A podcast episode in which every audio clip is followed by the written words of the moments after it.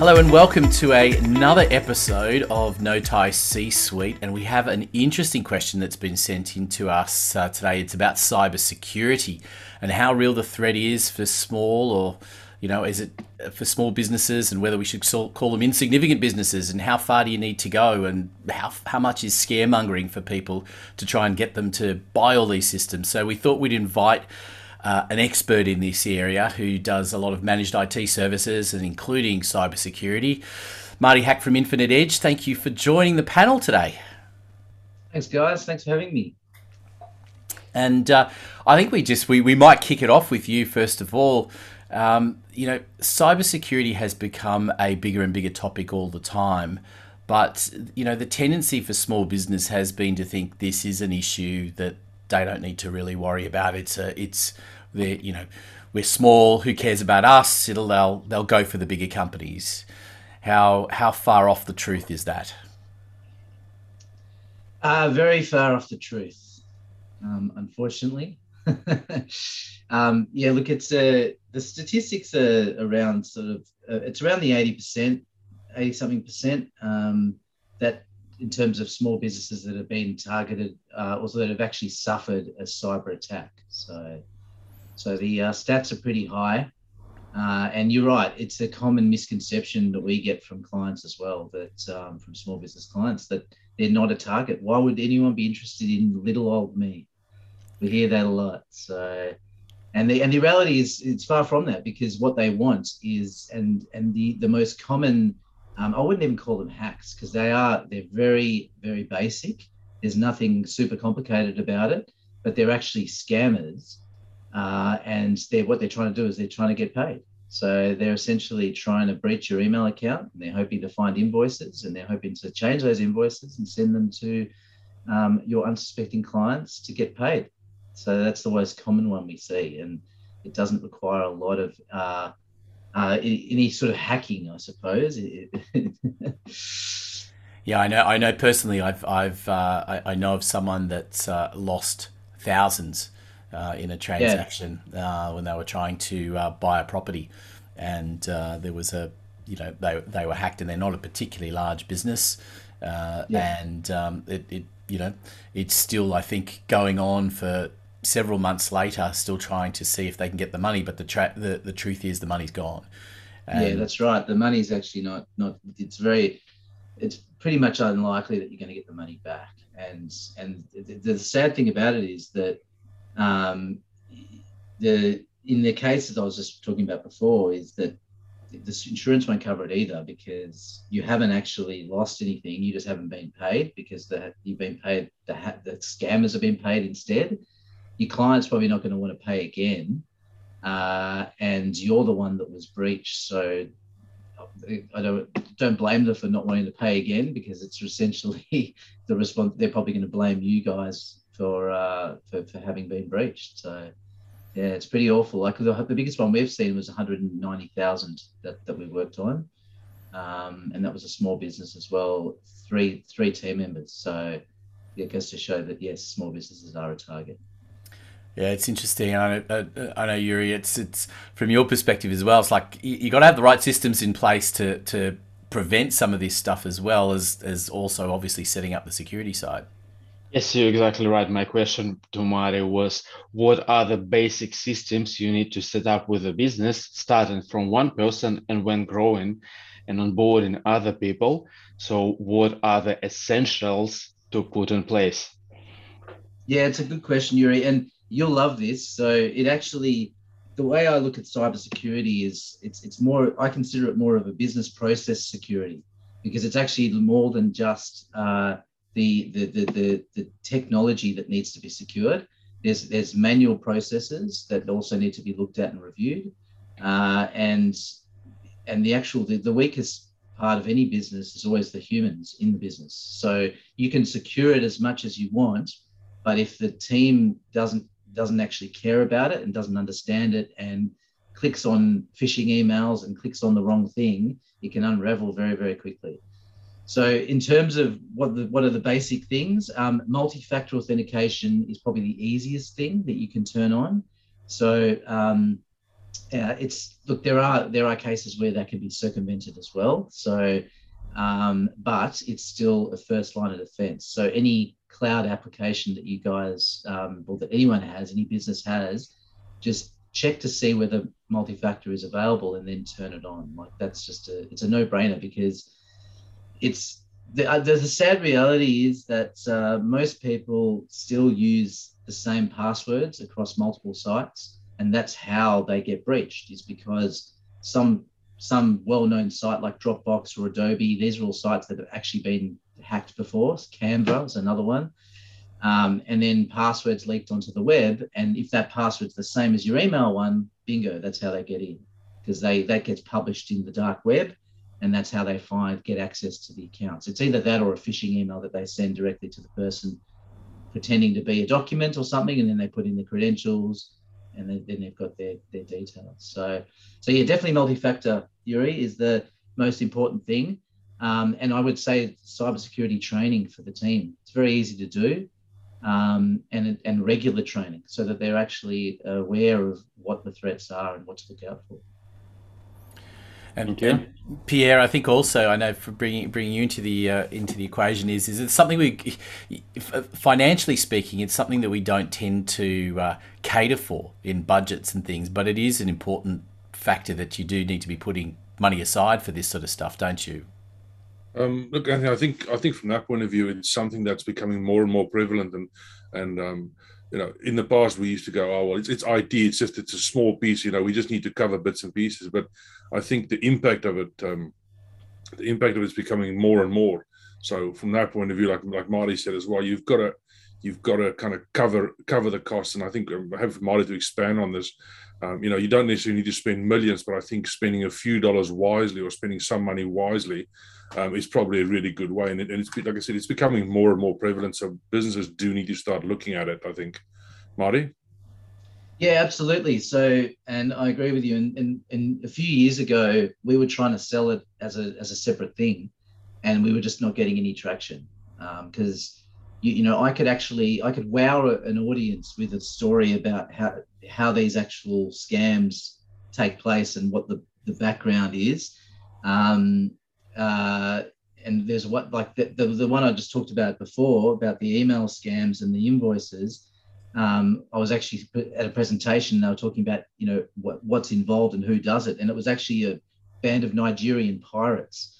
Um, believe it or not, but um, you know, and they're doing like twelve-hour shifts, just reading emails, and then they swap over, and the next person jumps on. And so, what we've realised though in the last, just through COVID, is actually, I think that's accelerated all this. People working from home, so they've realised that they're actually they have less control, so they're starting to have those conversations more about security. Um, we even before COVID, what we started to do was we started to integrate it into everything that we do, so that we're not selling it as a separate thing. So when we take on a client, um, the first thing we do, if they're not on Microsoft or Google Workspace, we move them to there, because you shouldn't, there really isn't a, a, a good case to be on GoDaddy or something for your emails for a small business, um, uh, for a number of different reasons. But then the Microsoft and Google need to be secured as well, because they aren't secure out of the box. A lot of people think that they are, but they're not. Um, and, and so that's a really important part, is locking those down, because most businesses now are cloud-based. So they're usually going to use something like Google or Microsoft um, or Dropbox or, you know, some sort of cloud storage and keeping their files. So really just getting all those things right, yeah. I'm interested, Marty, because the, we talked earlier about the, the amount of, um, I guess, the, not getting the traction initially, because there's been a lot of scaremongering, as we said at the beginning. And I've, I think that's an interesting yeah. point, really, isn't it? That it's that because there's been so much of that, it's kind of had the opposite effect. And, and so businesses has moved away from the idea of of needing to do this stuff. And yet, how do you actually get that embedded in people's in people's minds that they actually need to do something? It's a good question, Anthony. It's um, I've, I've I'm a big I'm a believer that it needs to start in schools. I think that there's not enough being done for for for the general population to actually care about it. So yes, you know, you there is more uh, interest and more uptake in the business in the workplace, But then when people go home and they interact with technology there, they don't care. You know, they don't have an antivirus on their computer, or they're running Windows seven still, or they're running a Mac that's ten years old, right? So to, for it to be for it to be really effective, everyone has to care, and it has to be in the fore, a forethought. Every time they're interacting with technology, every time they're putting their data in, they need to be thinking, oh, where's this actually going? What, you know, am, am I giving away too much information? Is this secure? Those are the sort of questions that people need to be asking themselves. And, and uh, that's why education and awareness and training is, um, I guess, is the best approach to get people to actually start to understand it a bit more. Because like you said, Anthony, the, the head in the sand approach is quite common. You know, it's, um, it's all too hard. So I don't even know where to start. So I'm not even going to bother, you know, too hard basket. Um, but it's just like, you know, being a director of a company, ignorance is not a defense, right? And, uh, you know, and you, it needs to be driven from within. This is the other really crucial point. A lot of businesses have blind faith in their I T provider and think that they are across cybersecurity. The I T company or, or your I T guy, um, which is often the case for small business, they use an I T guy, um, is not the person who should be running your cybersecurity. It should be actually run from within the business, and they are just one part of the puzzle. Um, but like I said to Yuri before, it's, it's, it, it affects the entire organization, your policies, your processes, all of that. Yeah. Marty, you previously mentioned about people using the same password again. So my next question is in general about passwords, but there are a couple of um, sides of it. So we all know that Google Chrome, for example, by default offers us Um, saving password to make our lives easier, or we have some password vaults as well to use. And uh, I find one is really, really helpful.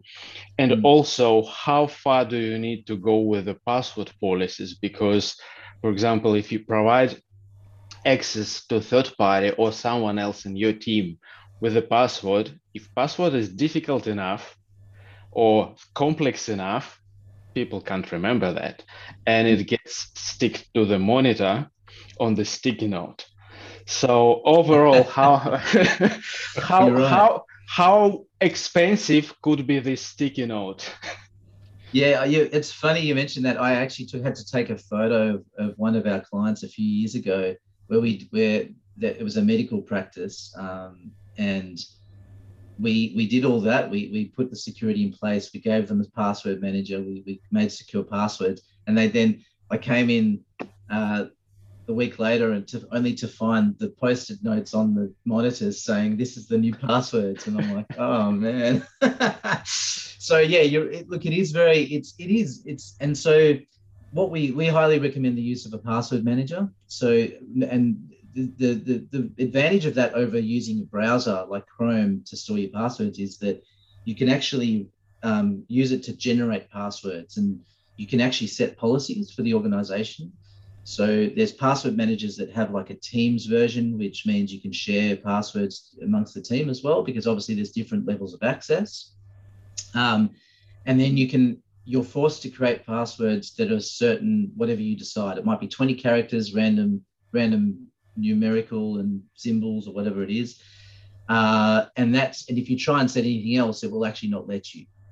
So so that's the that's the level that I think it needs to go. The onus needs to be taken away from the users, because the users are always going to lean towards, I'm going to use something that I can remember.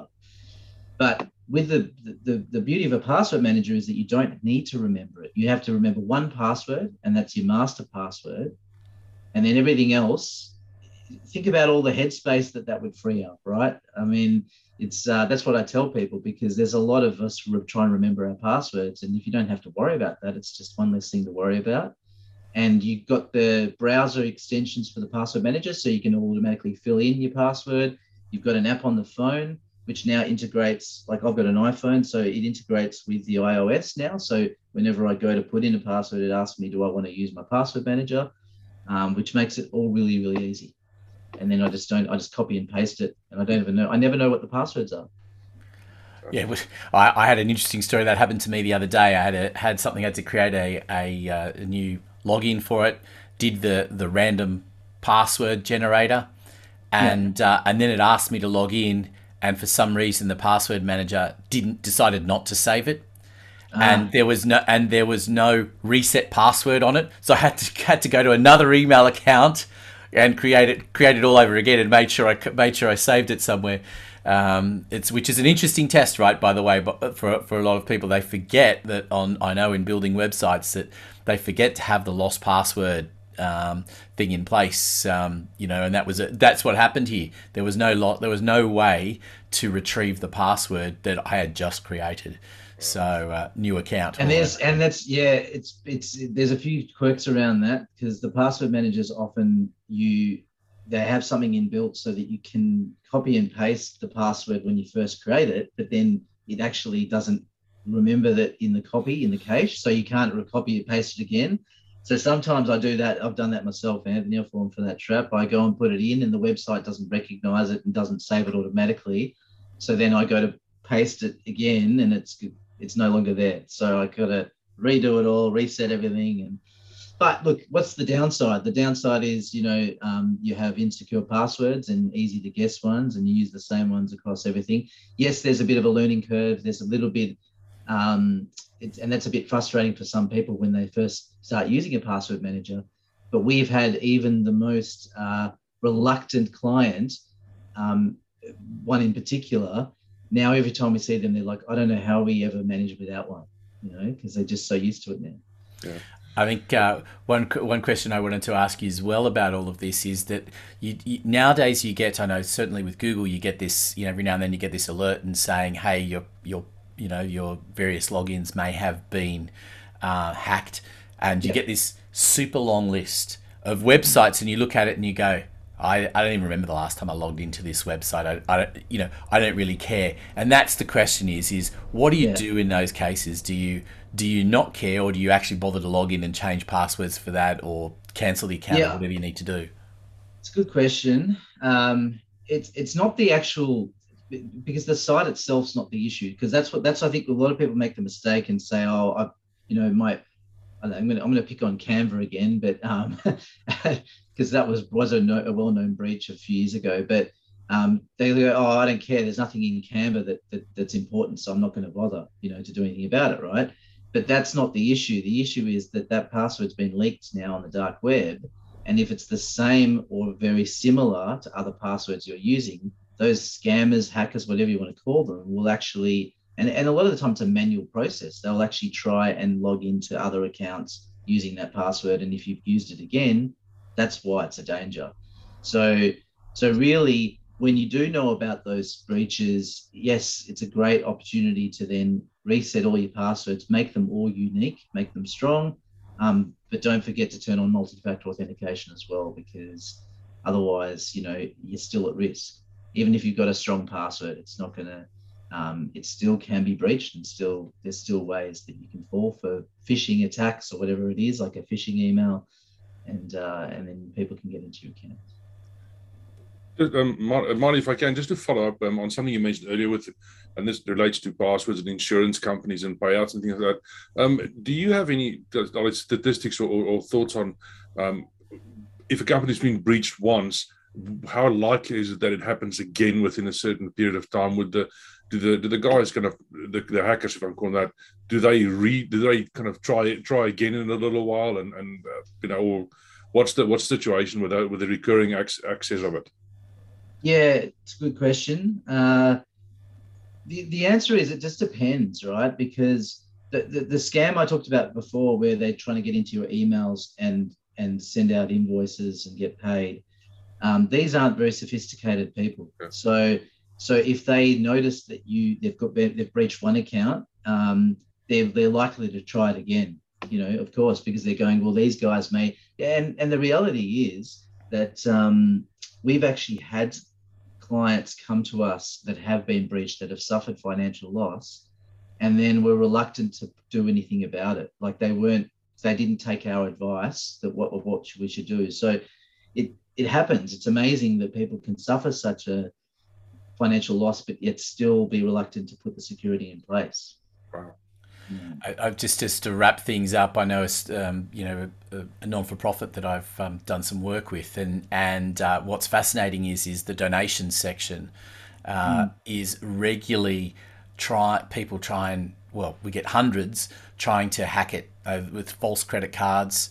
And mm. uh, some, you know, eventually, you know, after hundreds of attempts, you might get the odd one that goes through. We quickly refund the money, but it's it's fascinating the scams that are out there and how sophisticated they are. And and and I think, you know, certainly for people running websites as well, that if you've got even things like reCAPTCHA, don't necessarily do a huge amount to those that are quite sophisticated in trying to get things through. So staying on top of this stuff, I think the the lesson here is is no matter the size of the business, you've got to try and stay on on top of this stuff, and and um, you should be allocating a budget. You should be putting systems in place, and uh, and and probably you should be marketing it to people as well and telling them that you're doing that so that they feel secure in in um, in their presence with you. So I just leave it to Marty if you've got any final words of wisdom for uh, to wrap things up for for small businesses that um, you know are listening into this and thinking, what's the first step that they should really take? Yeah, yeah. So, uh, yeah, good, good, good idea, Anthony. I'll sum it up. I think, like I said, the, um, you know, getting a password manager, making all your passwords unique and strong. So no same password across multiple sites. Um, turning on multi-factor for any cloud application that offers it, uh, and having some, just having a look at a lot of it. Look, is common sense. Like, have a look at what what's the risk, right? So, what can we put in place, even as a small business, in terms of processes or procedures? For instance, if someone sends us a an email to say, hey, the account details have changed for this invoice, uh, pick up the phone, you know, just pick up the phone and confirm it. Don't just take their word for it and send it off to accounts for payment sort of thing. You know, like, it's just those small things, a small thing like that can make all the difference. So, you know, having two signatories on accounts, sort of stuff, like that sort of stuff that the, the banks have been doing for years, you know, so it's uh, little things like that. Um, but also um, from a day-to-day basis, you know, speak to your I T guy, get an I T person. If you don't have one, don't do your own I T, because you do need someone to look after your computers, making sure that they are up to date, because um, software that's not up to date is also vulnerability. Um, you know, there's a statistics that one in uh, one in four small bit small to medium businesses use a, use computers that are Windows seven or earlier. So, you know, and that's just a massive, massive risk, because Windows seven is no longer supported and no longer updated. Um, and one in five S M Bs that use Macs have no idea what version of O S they're using. You know, so, and Macs are vulnerable as well, by the way. So you Mac users, you should have an antivirus. Yes, there are viruses for Macs, and uh, it, it's not as common as we know um, in some areas, but um, there's still a lot of stuff that uh, can happen. So, yeah, it's those are those are really the basics, I think, for small businesses. And and and uh, you know, like Pierre was saying, that's it doesn't have to be a lot of money that you spend. Uh, you know, you can do it in stages. Is a stage approach. You start with one thing, it's better than nothing, right? So that's the way what I always like to say, is just start with one thing and put a plan in place and say, okay, over the next twelve months, I'm going to budget for X amount and do this, this, and this. And by the end of the twelve months, you'll be in a much better cybersecurity position. Marty, thank you so much. It's invaluable tips for everyone listening in. And, and it was a great question that was sent in to us today. And we appreciate you having uh, taken some time out to join us uh, for this episode. And we look forward to uh, people sending in their questions for the coming episodes. And thank you. And we look forward to you joining us again next time.